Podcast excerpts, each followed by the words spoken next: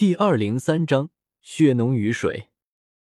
阿九好不容易才忍住内心的激动，擦了擦眼泪，这才哑着声音问：“三皇子平时都玩些什么？你的母妃对你好不好？”三皇子想了想说：“我平时什么都不能玩，母妃总是让我跟着嬷嬷学写字，母妃对我也很凶。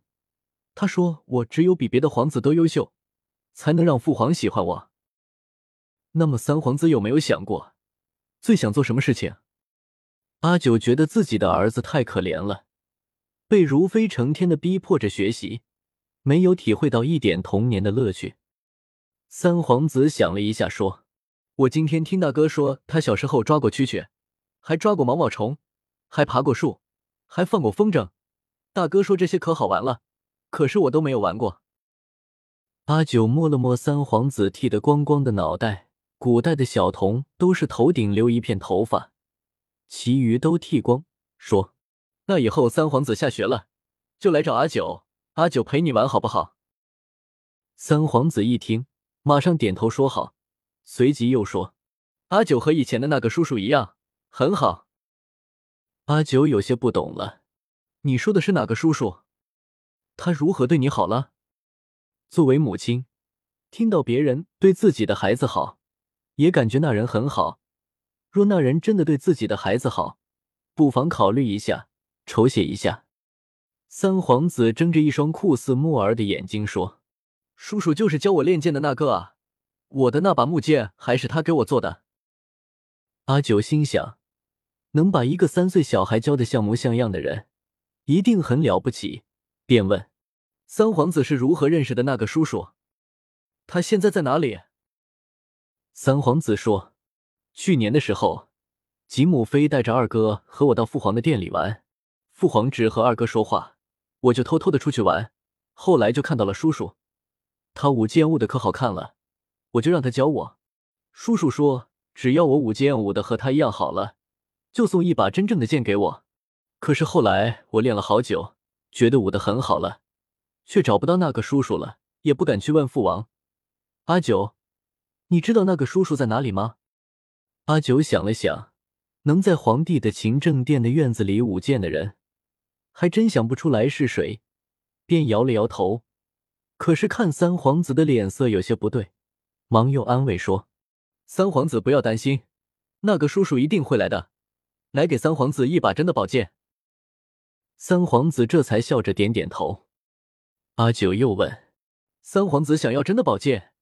去年的除夕家宴上，皇上不是赐了一把给你吗？为何你还是惦记着叔叔的那把剑呢？三皇子忙说：“父皇赐的那把剑被母妃收起来了，我们都没有摸到呢。还有，我想让那个叔叔看看我舞的剑到底好不好。”阿九母子二人聊了一会儿，云岚进来将三皇子带走了，说是再不把三皇子送回去。如妃就要发火了，阿九这才眼巴巴的看着三皇子一步步的走出了揽月阁。老二，这次真的谢谢你。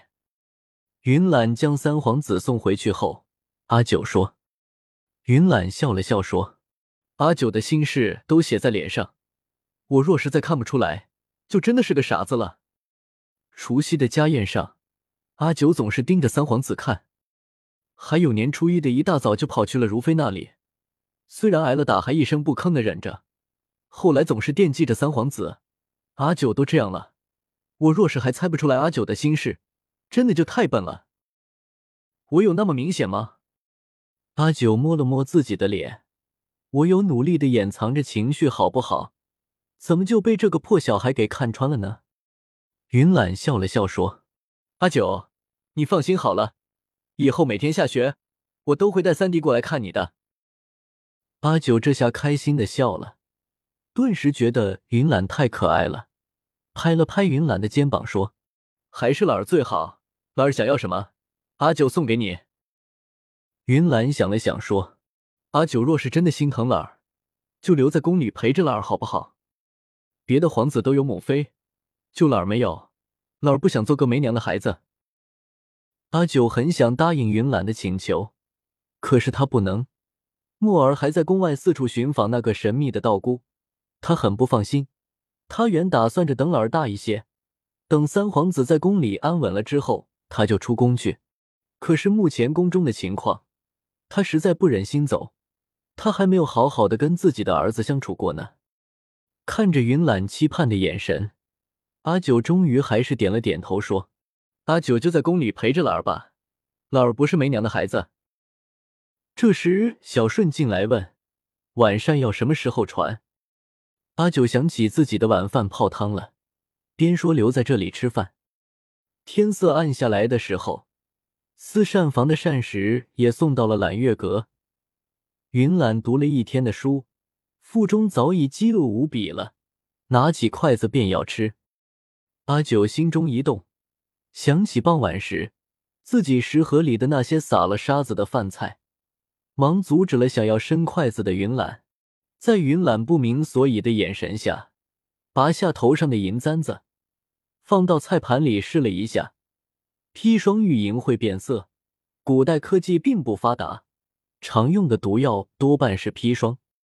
每一碟菜里都用银簪试了一下，还好没有毒。阿九心想，难道是自己多心了？可是女人的第六感多半很准的，若是没有毒，为何自己总觉得怪怪的？看着桌上只剩下那一碗汤没有事，阿九最后将银簪伸到汤碗里晃了一下，不然银簪的头上开始发黑，看得触目惊心的。这碗汤有问题。宫里人吃饭的习惯，饭前或者饭后都是要喝汤的。将毒下到别的菜里，可能主子不爱吃，便不回去加。可是将毒下在汤里，主子不管饿还是不饿，都回去喝汤的。阿九将那只发黑了的银簪子放到云懒面前，说：“老儿，这宫里，皇上不搭理你，不见得就是害你；皇上眷顾你，不见得就是对你好。”你看，你风光的大皇子身份的背后，已经有很多人动了杀心了。